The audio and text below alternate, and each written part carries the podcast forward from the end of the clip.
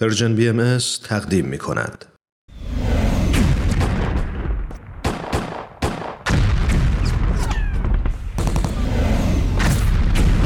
معماران صلح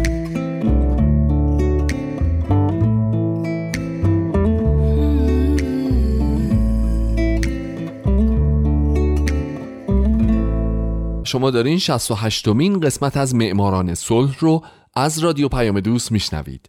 با من همراه باشید.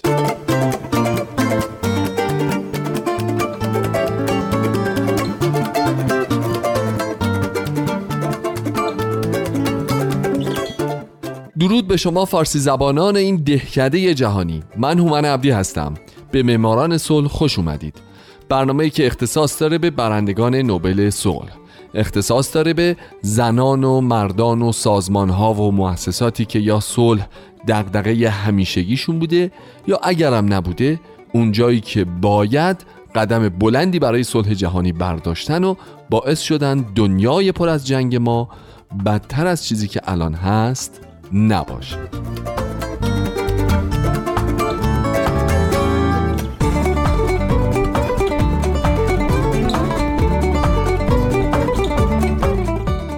این هفته سال 1971 میلادی هربرت ارنست کارل فراهم یا ویلی برانت.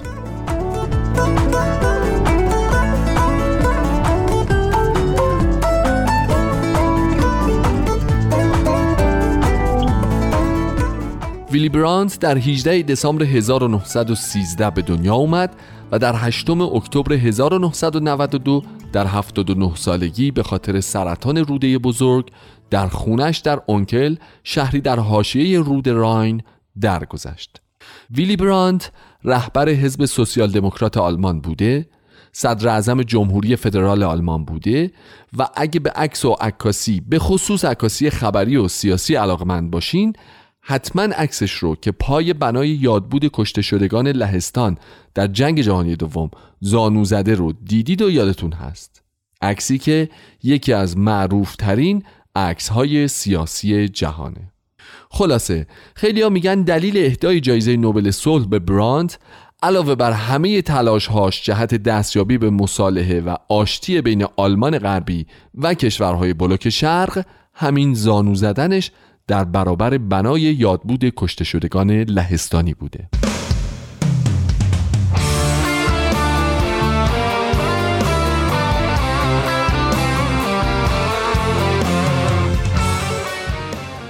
ویلی برانت با نام کامل هربرت ارنست کارل فراهم فرزند مارتا فراهم و حسابداری اهل هامبورگ به نام جان مولر بود.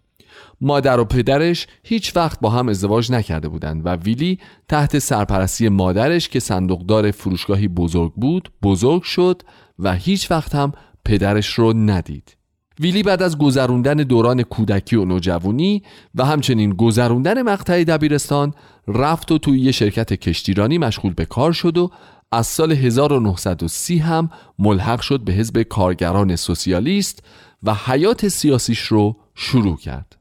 فعالیت های سیاسی او باعث شده بود که نازی ها بهش حساس بشن و ویلی هم برای گریز از اونها با استفاده از ارتباطاتی که در کشتیرانی داشت تونست از راه دریا فرار کنه به نروژ و از این زمان نام مستعار ویلی برانت رو برای خودش انتخاب کرد تا از شناسایی ماموران نازی در امان بمونه.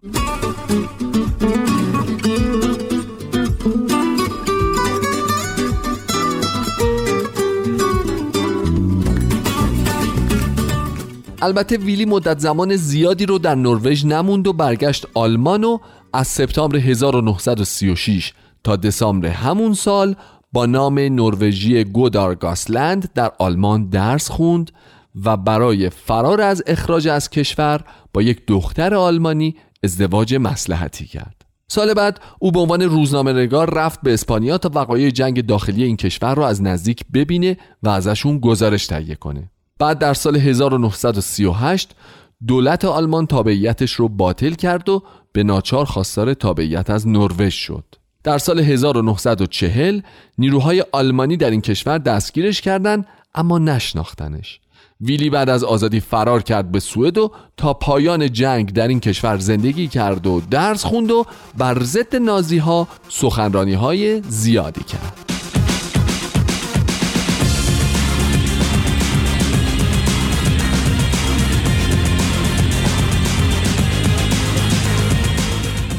بعد از جنگ برانت به کشورش برگشت و به های سیاسی مشغول شد و از 1957 تا 1966 شهردار برلین بود. او تو این مدت خیلی سعی کرد مانع ساخت دیوار برلین بشه اما زورش نرسید.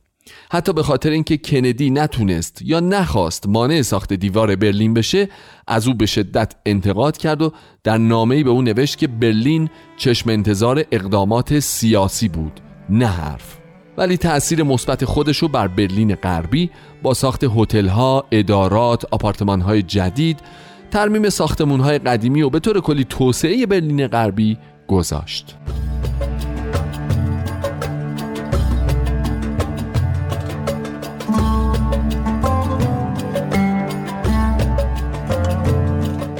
ویلی براند برنده جایزه نوبل صلح در سال 1971 در سال 64 رئیس حزب سوسیال دموکرات شد و تا سال 1987 در این سمت باقی موند. او یکی دو بار تلاش کرد که بشه صدر اعظم آلمان اما شکست خورد تا اینکه اول در سال 1966 شد وزیر امور خارجه و معاون صدر اعظم و بعد از سه سال که حسابی هم خودش و هم حزبش قدرتمند شده بودند در سال 1969 شد صدر اعظم جمهوری فدرال آلمان او از همون ابتدای صدر اعظمیش بنا رو گذاشت بر گسترش روابط با آلمان شرقی و به طور کلی بلوک شرق.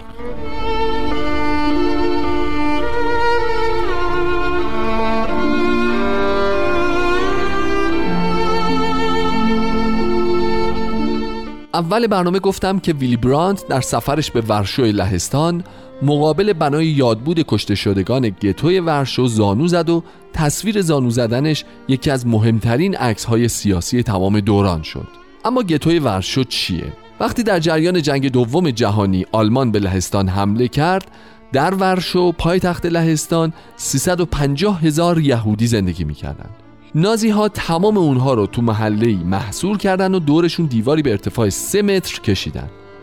به یه همچین چیزی میگن گتو. خلاصه یهودیان در این گتو به کارهای اجباری مشغول می شدن و وظیفه نظم و امنیتشون هم بر عهده خودشون بود. البته نازی ها بر شورای یهودیان گتو که وظیفه امنیت بر عهدهش بود حسابی نظارت داشت. چند وقت بعد تعدادی از یهودیان دیگه اروپا رو هم به این گتو تبعید کردند و جمعیت گتو بیشتر شد. 400 هزار نفر. و این باعث کمبود غذا، آب، دارو و ملزومات دیگه زندگی شد. از سال 1943 اما انتقال اونها به اردوگاه های مرگ شروع شد و تا ماه سپتامبر همون سال 300 هزار نفر رو نازی ها در اتاقهای مرگ کشتن. این باعث شد که گروههایی در همون گتوها شکل بگیره که هدفشون مبارزه مسلحانه با نازی ها بود. در آوریل 1943 نازی ها دستور انتقال کامل ساکنان گتوی ورشو به اردوگاه های کار اجباری رو صادر کردند. دستوری که به معنای پایان زندگی یهودیان ورشو بود. اما این بار یهودیان مبارز با اونها مقابله مسلحانه کردند. مقابله ای که چهار هفته طول کشید و نازی ها برای نابود کردن شورشی ها تقریبا تمام خونه های گتو رو آتیش زدند. بالاخره هم طی این چهار هفته هفت هزار نفر یهودی کشته شدند و پنجاه هزار نفر دیگه هم به اردوگاه های مرگ برده شده و به قتل رسیدند. حزب اس اس هم اعلام کرد که در ورشو محله یهودیان دیگه وجود نداره. در سال 1970 برانت برای دیدار از لهستان به این کشور سفر می‌کنه و وقتی جمعیت منتظر سخنرانی او بوده به جای این کار میره و دست گلی رو پای بنای یادبود می‌ذاره چند قدم به عقب میاد زانو می‌زنه و با این کارش به طور نمادین خواستار بخشش نازی ها از سوی لهستانی ها میشه.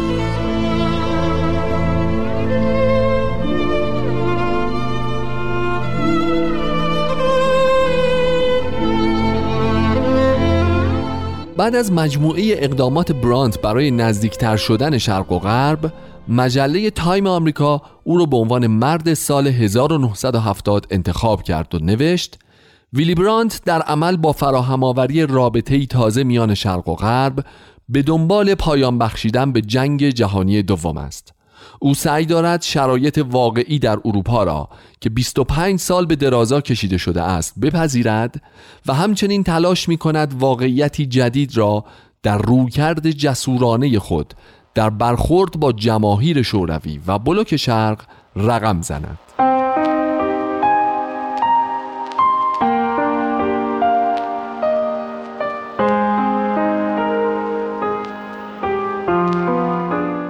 البته اینجوری هم نبود که همه مثل مجله تایم از اون تقدیر رو تشکر کنن.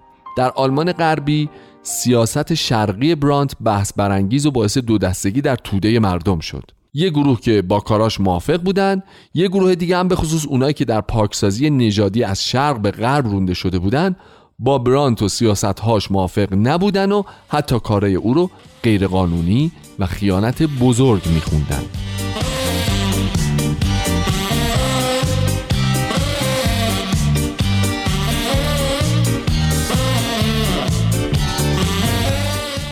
دوستان عزیز پرداختن به زندگی ویلی برانت برنده جایزه نوبل صلح سال 1971 زمان بیشتری می‌خواد. بنابراین من هومن عبدی که امیدوار شمایی که الان برنامهش رو شنیدید در آینده یکی از برندگان نوبل صلح باشید ازتون دعوت می‌کنه به ادامه زندگی برانت در هفته آینده در قالب برنامه معماران صلح گوش بدید. شاد باشید و خدا نگهدار.